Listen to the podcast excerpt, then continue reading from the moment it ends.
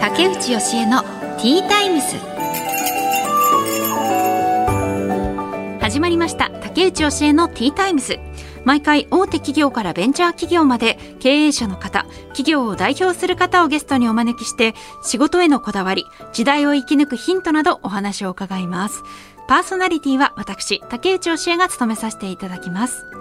さて、今回のゲスト、お一人目が、テシック株式会社代表取締役 CEO、川越隆弘さん。経営企画や業務改善などのサポートをされている会社だそうです。そしてお二人目が、ニーナドッグトイズ代表、後藤博文さんです。こちらは、ワンちゃんのチーク玩具、おもちゃの販売をメインに行う会社です。ワンちゃんのチーク玩具っていうのがあるんですね。ちょっとね、知らなかったので、楽しみです。この後たっぷりお話を伺います。最後までどうぞよろしくお願いします。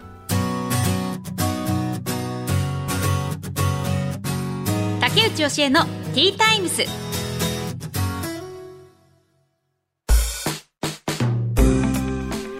さてここからは企業の代表の方をお招きしてお話を伺います。一人目のお客様はテシック株式会社代表取締役 CEO 川越隆弘さんです。よろしくお願いいたします。よろしくお願いします。まずはプロフィールをご紹介いたします。川越隆弘さんは1978年のお生まれ。高校を卒業した後トヨタ自動車株式会社に入社。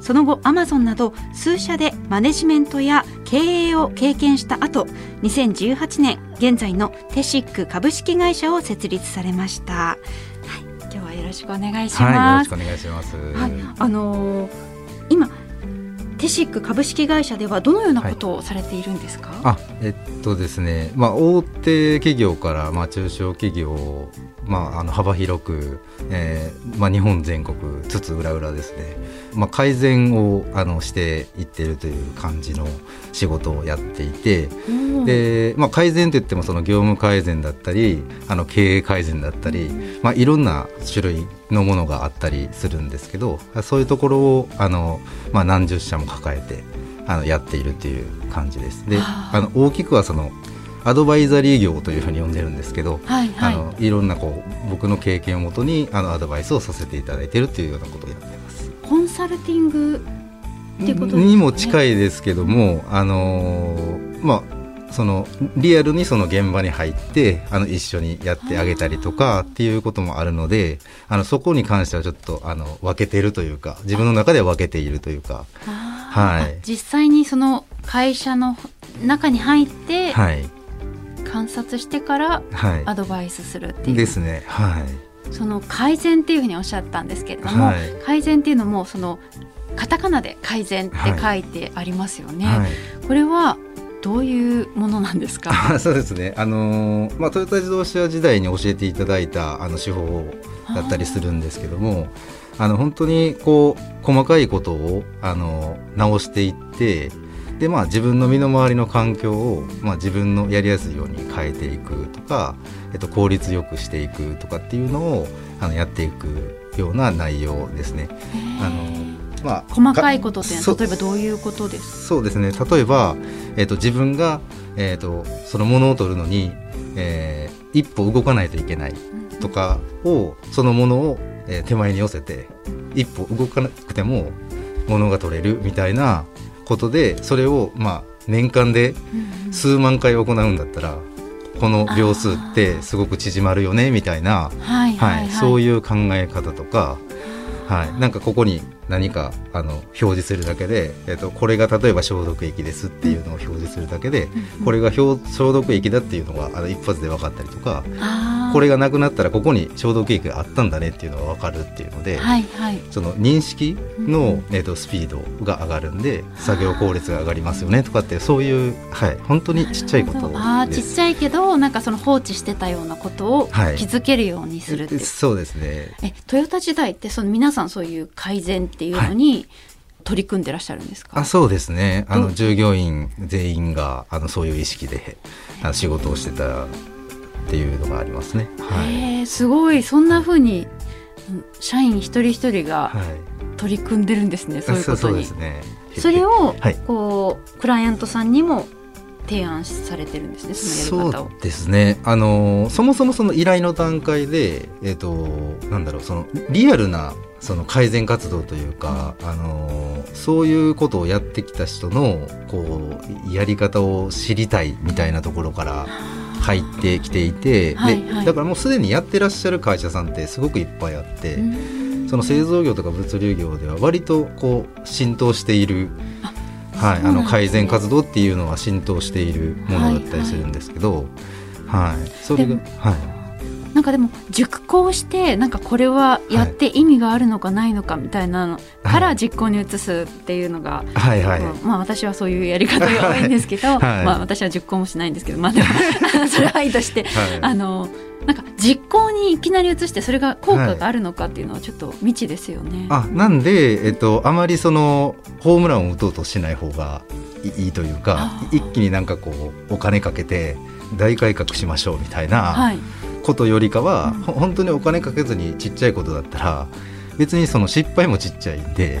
はい、あのローリスクローリターンですけど、うん。そのリリターンを積み上げていくことによってこう、はいまあ、ふ福利効果じゃないですけど、はい。はい、膨らましていくっていうう、ん。はい、ことの方が割とこの価値がありますよねっていう、まあ、誰でもできるっていうのが一番、なるほど、はい、あの会社に気兼ねなしできるわけじゃないですか。お金、うんうん。会社のお金を使うわけじゃないし。そうですね。社員一人はい一人ができること、えそうですね。具体的にどういう依頼が多いんですか？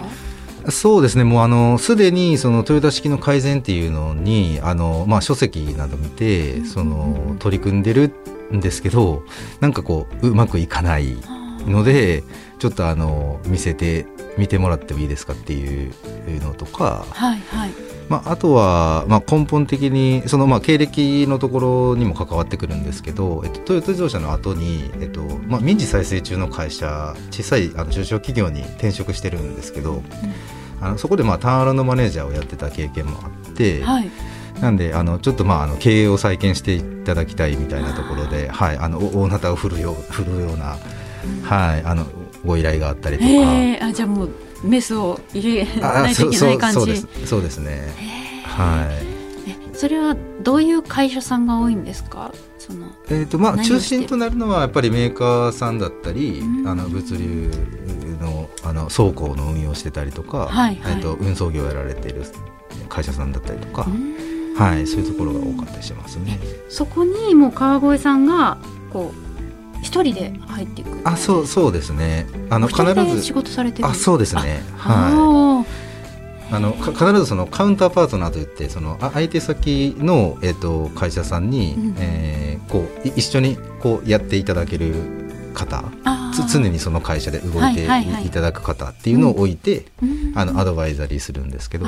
その人に伝えるって感じ、あそうですね。どちらかというとそのべったりその会社にずっといるっていうよりは、うんうんはい、まあ今とかだとそのリリモートで、あはいはい。のやり方伝えたりとか、えーはい。じゃあその会社の重要な資料とかも見させてもらった上でですね。こういうふうにした方がいいんじゃここ改善していった方がいいんじゃないかっていう。そうですね、実行に移すように社員にこう仕向けるにはどうしたらいいかとかそういうのもあそうですね。ではい。でまあ従業員さんの場合はやっぱりこう一緒にやってあげて、うん。えっと、見せてあげるっていうのが一番腹落ちするので、うんうん。はい、僕やったらこうやりますけどねっていうのを、はいはい。まあ、一緒に現場でやって、はい、あこういうやり方あるんだみたいなこうひらめきというか、うん。うん。あの見たもので自分たちもできるんだっていう風な認識にあのさせていくっていうような、はい、支援が多いですかね。実際そのそのアドバイザーとしてははい。どのくらいの期間その会社と一緒に仕事するんですか、あそうですね。まあプロジェクトにもよるんですけど短いものでも、えっと3ヶ月から6ヶ月ぐらいですね、はい、長いものだともう5年ほどあお付き合いさせていただいている会社さん。も顧問みたいな感じで。あそうですね。はい。な何件ぐらい今こう対応されてるんですか、えっと起業してからは累計で、まあ、100件は超えてるんですけど今は2018年ですもんね起業してから。そそうですね。うはん。い。継続中の案件は今15件ほど、はい、やらせていただいていて。お一人で。はい。すごいですね。ね。はい。え経営理念っていうのは、はい。どんなものをお持ちなんですか？そうですね。もうなんていうんですかね。ももともとそのなんだろうな。幼少期から勉強はしてこなかった人間なのではいはい。なのでやっぱりこうか体でというか体で示すじゃないですけどもう確実にその何ですかね。こう真摯にその会社に向き合って実行していくっていうのを経営理念にしていて、うん、なんかあの何ですかね。ブルース・リーじゃないですけど。か 考えるのは感じろじゃないですけど、はい、なんかそういう感じでうん。もう体を動かして。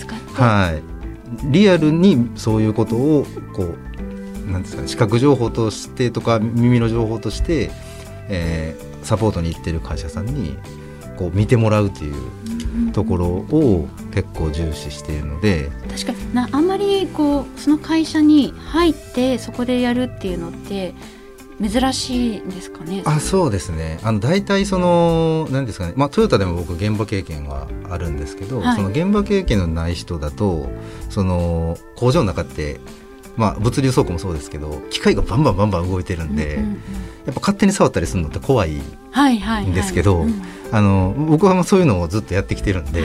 そこはい、の理解もできはい、るし、そうですね。あ厚かましくガツガツ入っていって、はいはい。ここはこうですよね。みたいなあー。はい。実際その工場に入ってってこういうふうにやったらいいんじゃないかみたいなのも、ことでそうですね。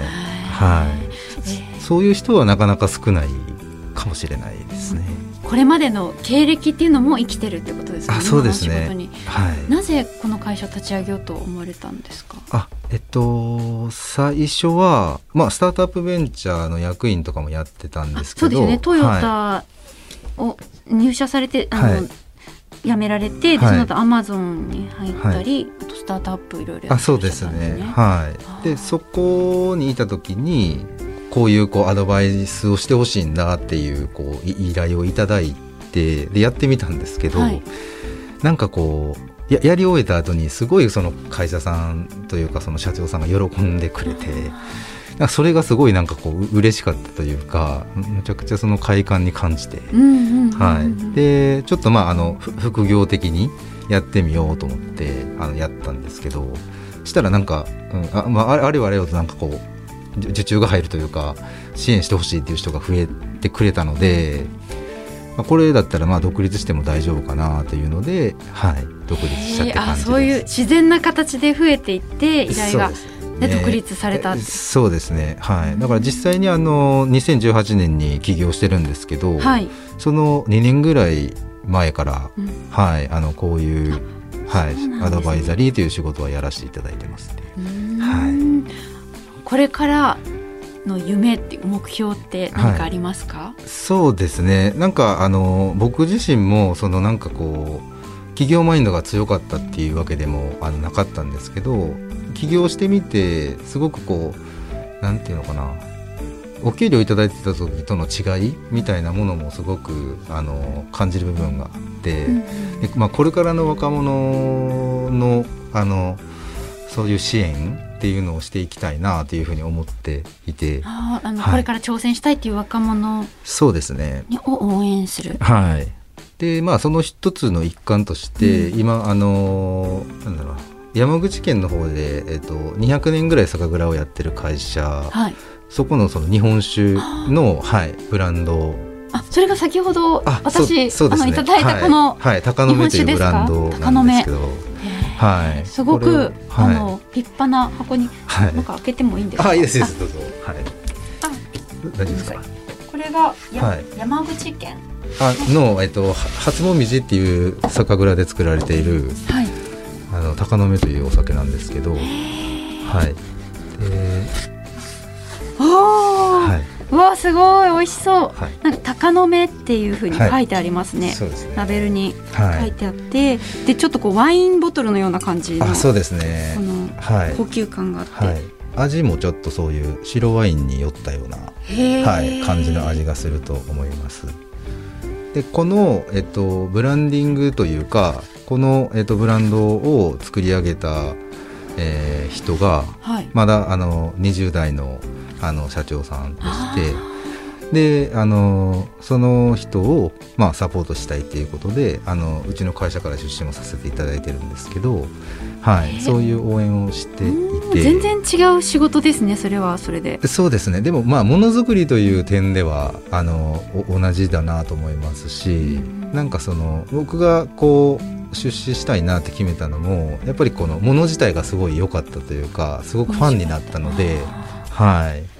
ええそれは、はい、えっ、ー、と出資して、はい、もうただ出資するってことですか？そうですね。もうあの、なんだろう。一ファンとしてというか、はい、じゃあもう本当にそうですね、見返りはないってことですか、はい、そうですね。あのアルアルトスならあの日本酒が飲めるっていう。あ、えー、はい。あのそれぐらいかなという。あ、はい、それがじゃその今はそういうこれからの夢としては、はい、ここの鷹の目さんが、さらに多くの方に飲んでもらえるようにそうですね。はい。いやなんかちょっと意外でした。これからの夢っていうので、はい、なんか会社の夢っていうことかなと思ったんですけども、はいあまりそのなんだろう、ね、見返りのないっていう私のなんか発想もあれなんですけどい。いそうなんですけど、はい、見返りのないその出資出資ということを、はい、他の人が成長していく姿を見届けたいというか、応援していきたいっていうそれが楽しい、ね、そうですね。なんかあのそうですね目をなんかキラキラさせてこんなことやりたいんです、うん、あんなことやりたいんですみたいなのを、うんうんうん、まあ、実際にあのこの今関わらせていただいている方々はあの実行してくれているので。うんうんなんかそういうのがやっぱりこう一緒に共感できて楽しいなっていう、はい、ふうに思ってますね。確かにその他の人の夢を一緒に共有できるっていうのは、そうですまた違ったワクワク感ですよね。はい、そうですね。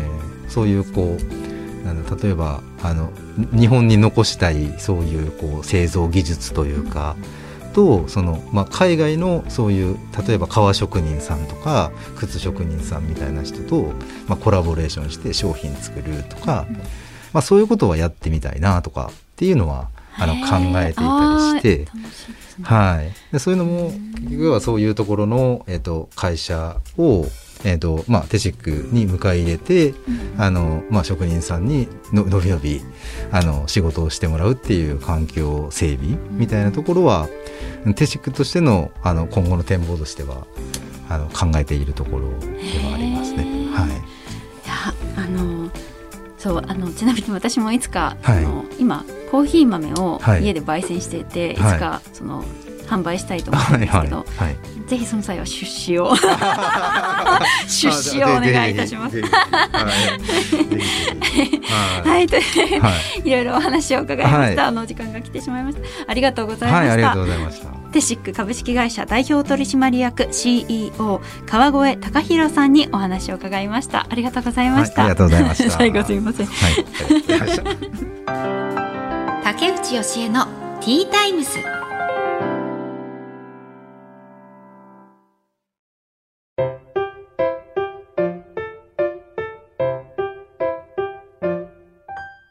次のゲストをお迎えする前に本日の一品です。ティータイムにおすすめの一品を紹介させていただきますが、今回は北浜チークの濃厚クワトロチーズテリーヌです。へー、チーズテリーヌってね、なんだろう。なんかこう、今この目の前にあるのが結構小ぶりな親指ぐらいのサイズ感の それよりもちょっと太めですけど、の、あの、テリーヌがあります。じゃちょっといただきますね。まず紅茶から。うん。美味しい。そしてこの可愛らしいチーズテリーヌ。小さなチーズケーキなんだ。小さなチーズケーキです本当に。いただきます。うん。うん。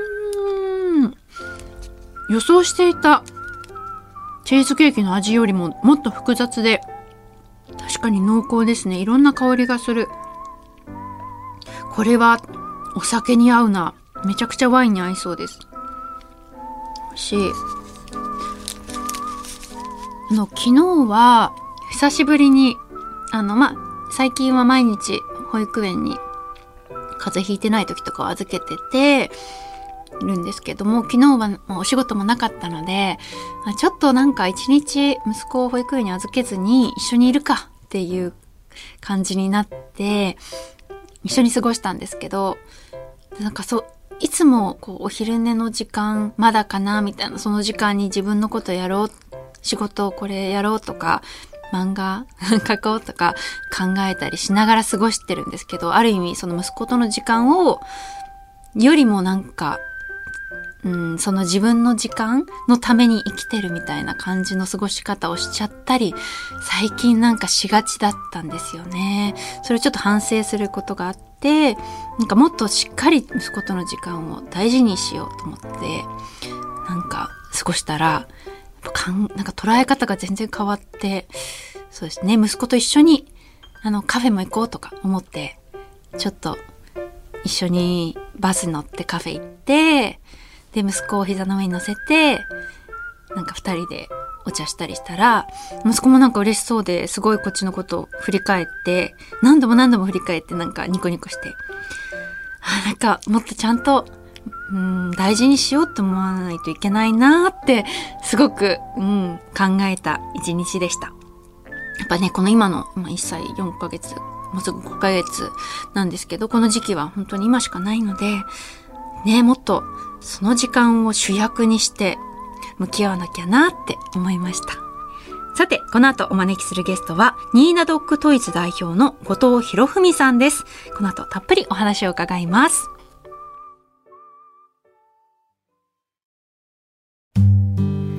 さて、本日二人目のお客様は、ニーナドッグトイズ代表、後藤博文さんです。よろしくお願いいたします。よろしくお願いします。まずは会社のプロフィールを紹介します。はい後藤博文さんは1972年の生まれ南山大学を卒業後大阪の繊維専門商社に入社。その後工業製品専門商社を経て2003年有限会社三遊インダストリーを設立。2019年に現在の会社ニーナドッグトイズで犬のチーク玩具専門ショップをスタートされました。はい、はい、ということでよろしくお願いします。いや後藤さんのまずネクタイがすごく可愛くてあのワンちゃんがいっぱい描かれている。一応タイピンも犬です。タイピンも犬ですよね。は いはい、犬は使ってるんで一応アピールしてみました。そうでね可愛いです。そういうのがあるんですね。はい、で今日はそのまさにこの、はい目の前に犬のチーク玩具を持ってきていただいているんですけれども、これはどういうものですか？今持ってきていただいたのは。まあ、メーカーがニーナ・オットソンっていうメーカーで、はい、あのスウェーデンのメーカーなんですけど、まあ、何をやるかっていうと、うん、まあ、このいろんなこう仕掛けがあるんですけど仕掛けの中にこうトリーツを入れてこれと取ったりなんかちっちゃな箱がそうです。あのいっぱい入ってて、はい、でその蓋を開けるとその中に餌がある。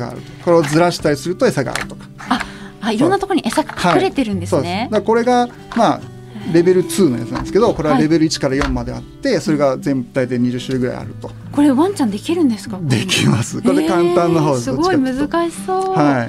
普通ワンちゃんってこう餌の箱にねポンと与えられてパパって食べるだけなんだけど、うんうんうん、こういうふうに仕掛けを作ってもやるだけでもうワンちゃん見てたら分かるんだけどカッカカッカしながらね鳥食べるんですよ。でそうすると終わった後の満足感見たら分かります。満足してるっていう顔が分かるんで。そうなんだ、はい、やっぱり頭なんだろうと思います。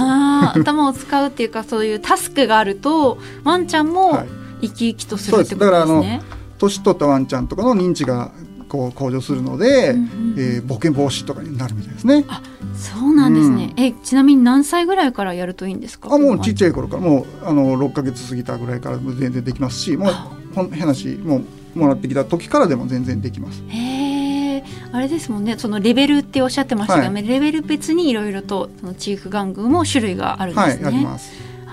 で今回のはレベル2ですけれども、はい、レベル何まであるんですか？4まで。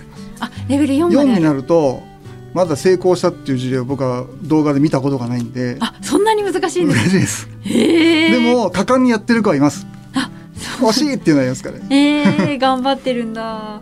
かわい。いえニーナドッグトイズっていう会社ですけれども、はいうん、ニーナ・オットソンっていうあれですよね。これが、ね、スウェーデンの方が開発されて、はい、なぜそれを取り扱ってるんですか、はい 来ましたね。これあの まあなぜこの商売を始めたか的なこと。それともこの商品を扱った理由ですか？いやもうどっちもですね。どっちもまああのななんでこんなまあもともとねこのうちの会社自体が工業製品扱っている商商社だったんですね。だから全然関係ないんですよ。はい、でなんでこんなの始めたかっていうとまあうち我が家にですねあの八兵衛っていうこう野良犬の大型犬が、うん、野良犬じゃないね野犬ですね。犬にあの人にかかったことないやつがもらわれてきまして、はいはい、えー、それはどうして？保護犬だったんですけど、まあ、うちの奥さんが急に欲しいって言い始めて。はい、保護犬を。でもそんな普通普通の飼い主さんは、うん、保護犬だからっつってまあ普通の犬でしょと思ったんですよ、うんうんうん、とんでもなかったんですよそいつはね、はいはい、でこれやばいっていうことで結構凶暴だったんですか？えっとねそれはまあ僕らがミスってしまったからなんですけど結論言うと、手や足に穴が開くんですよ大体。ちょっと手足に穴が。あの5ミリぐらいの丸い穴が開くんですよ。えどういうガブチョって、えー、怖い。ポコンって綺麗に穴が穴が開くんですよ、えー、そうなんですね、はい、そういう流血事件がいろいろ起こって、これはダメだってなるじゃないですか、危ない危ない。でどうしようかなってでいろいろ調べてたら、このもうほぼ恩師に近いんですけど、はい、田中正織先生というですねドッグビヘイビアリストっていう先生がいるんですよ。ドッグビヘイビアリスト。ビヘイビアだから行動ですね。はいはい。そのドッグビヘイビアリストっていうそういうのがあるんですね。はい。だからもうその方は要は科学的にねこういうこ状況に置かれたらこういう行動になりましてこういう結果になりましたっていうなんか科学であるんです行動分析学みたいな、はいはい、その科学に基づいてワンちゃんに対応すしてこう行動を直していくっていうドッグビヘイビアリストっていうんです臨床心理士みたいな感じで、はいはいはい、その先生が使ったのがこれなんです。チーグがそうなんですね要するにストレスさえなければ、うん、犬もそういう行動に出ないんですね。うん、でなんでストレスかっていうとまあいろいろあるんですけど例えば、まあ、散歩に行く量が少ないだとか、うんうんうん、まあいろいろありますよね。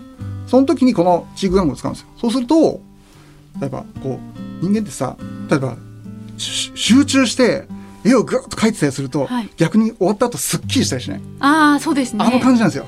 達成感ワンちゃんがガーッと一生懸命食べた後の、はいはい、この達成感というかもう見たからにわやってやったわっていう感じが出るんですよね。ほんですっきりして、ストレスがはっとなくなるんですよ、えー、だからそういう問題行動を防止もできたりするんです。っていうふうに先生が言ってたからやはい、やろうかなと。あそれをきっかけに知ることができたんですね。そうなんです。えでもそれは当時はどうやって手に入れたんですか？最初はもう何ググっても出てこないからアマゾンに売っててね。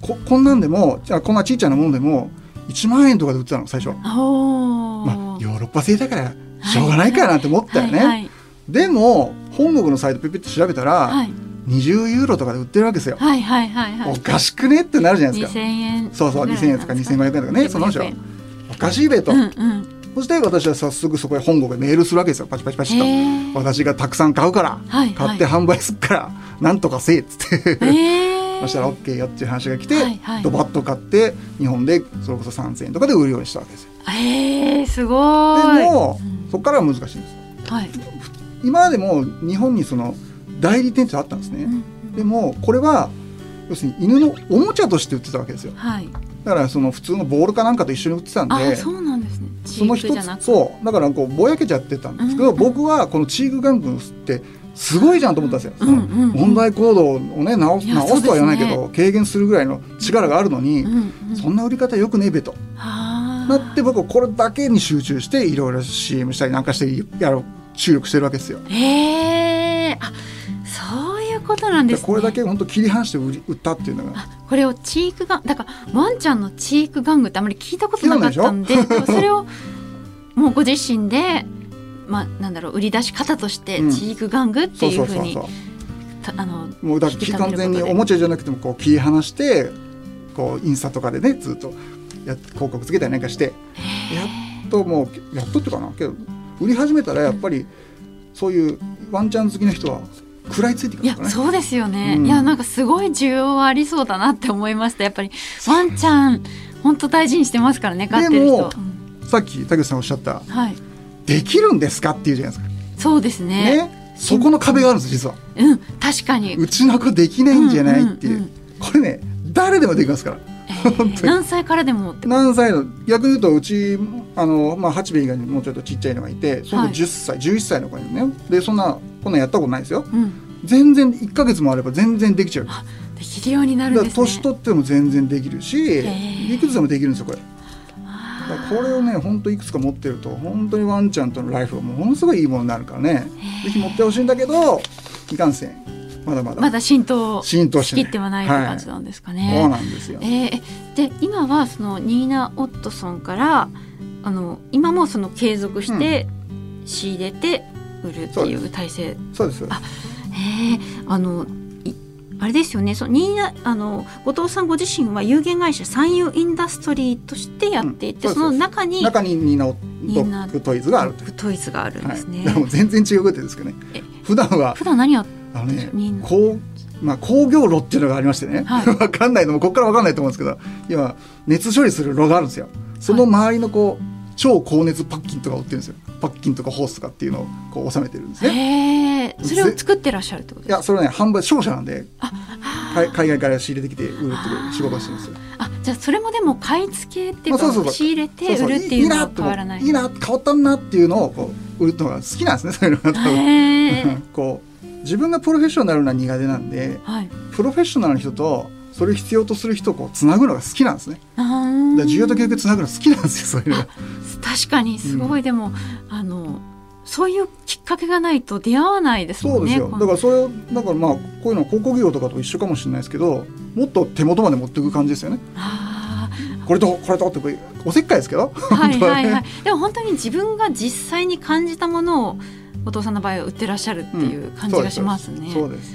これはいいなっていうのを、うんえこれはワンちゃん専門ですよね？まあ、専門というわけじゃないんだけど実はこれニーナ・オットソンの話によると、はい。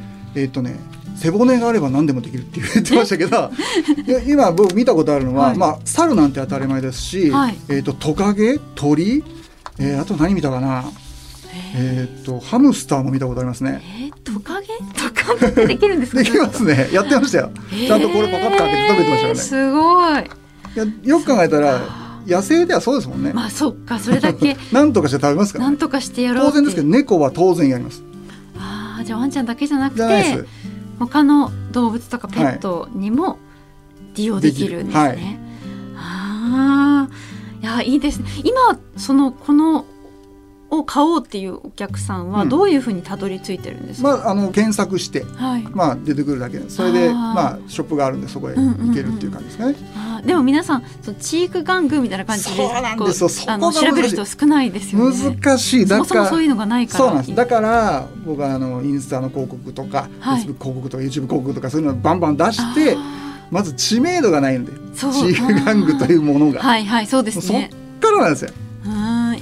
はい。そっか、なんか子供のチーク玩具とかは、ねあの今はい、うん子供いるの犬にいいとで。思うじゃないですか。あのそうチーク玩具みたいな感じで調べますけど、うん犬っていうないもののの難しさっていうね。あーえーでも今はその三遊インダストリーでも、販売している商品があるけれどもニーナドッグトイズどちらかというとニーナドッグトイズにちょっと力を入れようかなっていう、本腰入れようかなっていう感じなんですか、まあこれはこう経営者的な話ですけど、はいこの工業の話はですね、こう頑張っても頑張らなくてもって言っちゃ変ですけど、まあ、流れてるもんなんで、まあいいんですよ。はいはいはい。成長もししなきゃ後退もしない感じのうんうんな商売なんで、るほど。こっちはやればやっただけ伸びるんでやる気も出ますよね。確かに面白いですよね。あーみんなに知らせればこれだけいい商品だから。知ってもらえれば買うんですけど、はいはい。何せ知らないんで。これが大変でね。でも楽しそうそのインスタとかでも宣伝したりとか。あとまあそのなんていうかな。このこういうチーク玩具をやろうという人はちょっと飼い主さんの層の中でもうーん言い方がいいのか悪いのかちょっとなんていうのかな。意識高い方いやそうだと思います。じゃないですか。うん。ということはこれね犬日本の犬の世界が実は犬低すぎるっていう話があってはあ。これはまあビヘイビアリズムにも直結してるんですけどどう犬の動物福祉っていうのがこう日本で低すぎて。はいそうなんですね。まだ日本って外飼いあるじゃないですか。ああ確かに。かつながりっぱなしはでね、いはい。だから家の中にいてもケージの中でいっぱなしもあるじゃないですか、うんうん。これ犬からしたら最悪ですよねっていう話。これ北欧とか、まあ、ヨーロッパとか行くとそんなこと絶対ないんで。そまあ、その土壌をまず開発して、うんうん。そうしないともうちょっと一つ上の土壌にしないとちぐはぐ売れないんですよ。ということで僕はもう飼い主さんを育てるみたいな感じをしなきゃいけない。んで、はいはい。また YouTube でねやったりしてるんですよ。その BABS の先生と一緒にはい。YouTube をやって、より良きあの飼い主になりましょうみたいなことをやってるわけですよ。じゃあ本当にそのペットを飼う心得っていうか飼い。方から普及させようとするって。で逆にだから、うん。そこをちゃんとしないことにはこれ買わないなって話だからあの外買いしてる方でこれ見ても「まあ、やんないようちの子は」って終わっちゃうんですよそういう人って。うん多分。そうですね。でもやる方々ってちゃんと、本当に大事にしてて自分がこのように、うんこの子なんとかもうちょっと活発にしたいとかなんかこうワンちゃんを見てなんとかしようっていう方の多いはずなんで,、はい。でそういう人が日本に少なすぎるんでワンちゃんにしつけしたいっていう話の時に普通だったらトトレーナーさんに頼んで警察犬訓練所とかあるうんじゃないですか、そこに持っていくわけですよ。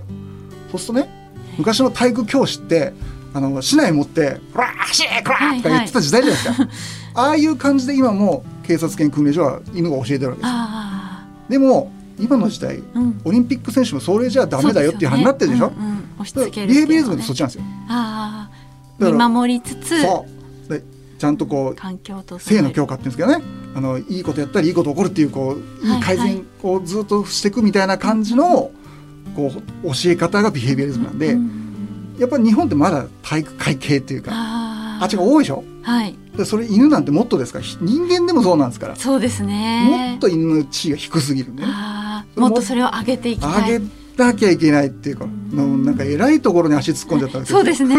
いや 結構な道のりだと思いますけれどでもすごくやりがいがきっとあるんだろうなと思います。大変なんですよ。えーいやでも本当にあのぜひ日本の動物たちペットのためにも、協力してください。い、私もかかけながら応援させていただきます。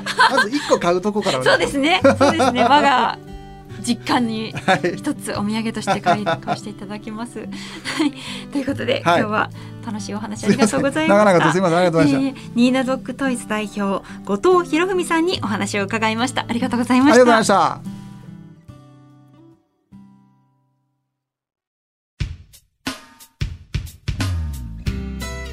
竹内教えのティータイムズそろそろお別れの時間となりました、えーお一人目がテシック株式会社代表取締役 CEO 川越隆弘さんです。改善っていうねカタカナで書いて改善っていうやり方私は知らなかったんですけれどもトヨタではそれを皆さんがやってらっしゃるんですね。まず実行に移し小さいことから実行に移していくことでそれを大きなその業務改善とかにつなげるっていうやり方なんですね。うん。でもあの今後の夢について伺った時にあのテシック株式会社の夢よりも何よりもまた他の人の夢を応援するっていうことを挙げていたのが印象的でしたね。鷹の爪っていうね日本酒をもっといろんな人に広めたいっていう。なんかそれを話している時が一番キラキラされてました。本当に今それに力を入れたいんだなっていうのがこう伝わってきたというか。うん。れですかね。ちょっとこうあのお仕事に余裕が出るとパトロン的なあの ことをあのする人ってね昔からいますけれどもそういうなんか他人に優しくなれるのかななんて。ねでもいいですね。楽しいですよね。人の夢を応援するっていうの。も、うん、そしてお二人目がニーナドッグトイズ代表の後藤博文さん。でした。後藤さんはあのご自身が実際に使っていいなって思ったことがきっかけでその犬用のチーク玩具を他の人にも知ってもらいたい。他の人にも使ってもらいたいという思いでこのお仕事を始めたというふうにおっしゃっていてでもそれがすごく楽しそうでなんかねこれからもいろいろやらなきゃいけないんだよみたいな大変だよっておっしゃりながらもあすごい楽しそうにされていましたよね。伝わったかなと思います。あのなんかこのニーナドッグトイズお仕事始めた当初からはやっぱり10倍ぐらい増えて需要もすごくあるということでね本当ワンちゃん大事にしてる家庭多いですからね。これからもさらに伸びていきそうな会社ですよね。ということで竹内教えのティータイムズお時間となりました。ではまた次回お話ししましょう。